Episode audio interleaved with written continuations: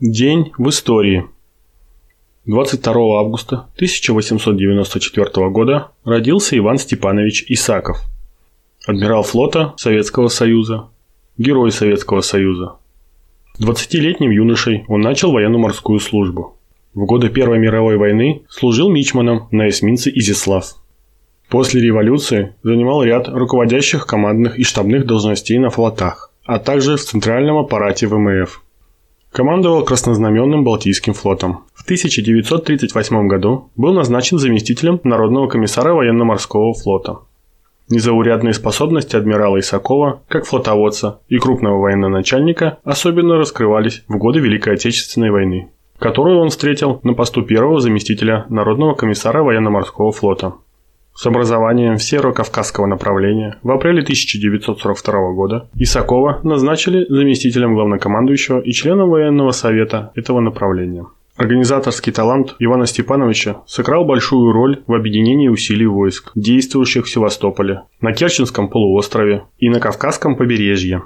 4 октября 1942 года при очередной поездке на передовые линии недалеко от Туапсе Исаков был тяжело ранен. Ему ампутировали ногу. Три месяца продолжалась борьба за жизнь.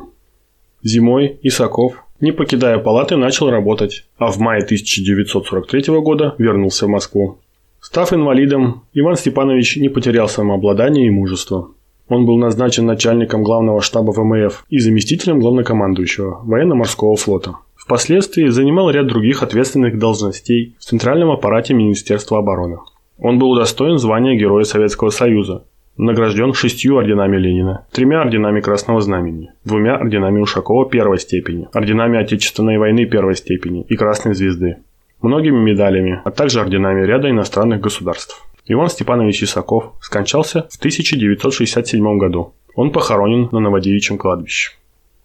22 августа 1898 года родился Дмитрий Николаевич Медведев, командир партизанского отряда, герой Советского Союза, полковник НКВД, писатель. Его перу принадлежат целый ряд книг о партизанах Великой Отечественной войны.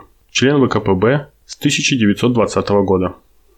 Действуя с июня 1942 года по март 1944 года на территории Ровенской и Львовской областей Украины, Отряд Медведева-победители провел свыше 120 крупных операций, уничтожил ряд высокопоставленных лиц оккупационного режима, 11 генералов и высших государственных чиновников, до 2000 немецких солдат и 6 тысяч полицейских, украинских националистов.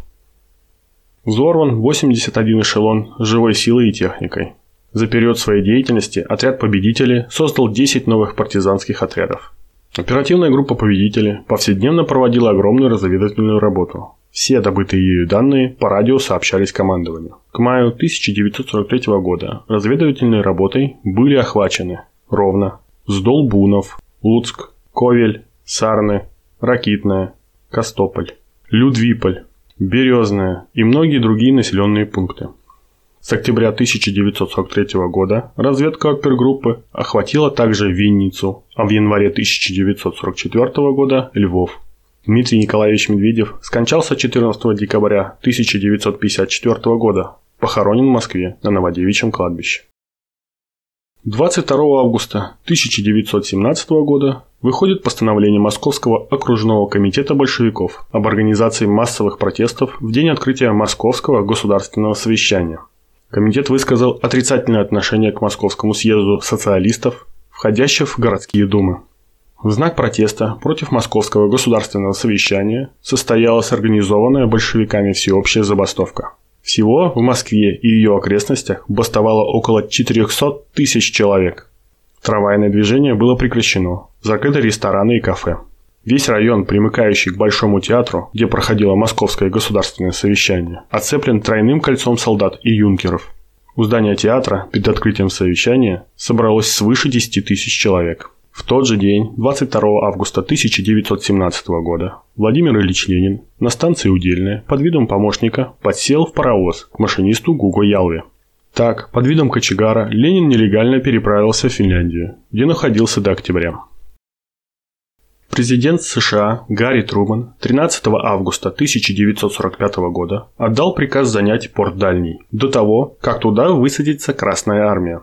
Сделать это американцы собирались на кораблях. Советское командование решило опередить США. Пока те доплывут до Ляолянского полуострова, высадить русский десант на гидросамолетах. И 22 августа 1945 года 27 самолетов 117-го авиаполка военно-воздушных сил Тихоокеанского флота поднялись в воздух и взяли курс на порт Дальний. На борту каждого из них было по 36 человек. В бухте в порта Дальний десант высадился и занял город. Затем совместно с частями 6-й гвардейской танковой армии и частями 39-й армии освободили весь Ляулянский полуостров вместе с Порт-Артуром. Так Порт-Артур снова вернулся в Россию.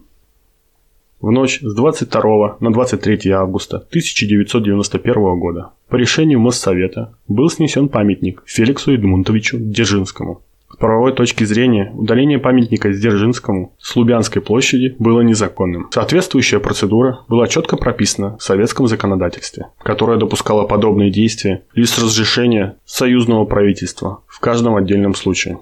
После сноса последовали письма от граждан и обращения в прокуратуру. Поэтому уже спустя два месяца, в октябре 1991 года, постановление о сносе монумента было одобрено задним числом. В ту же ночь 1991 года над Белым домом на Краснопресненской набережной был поднят триколор.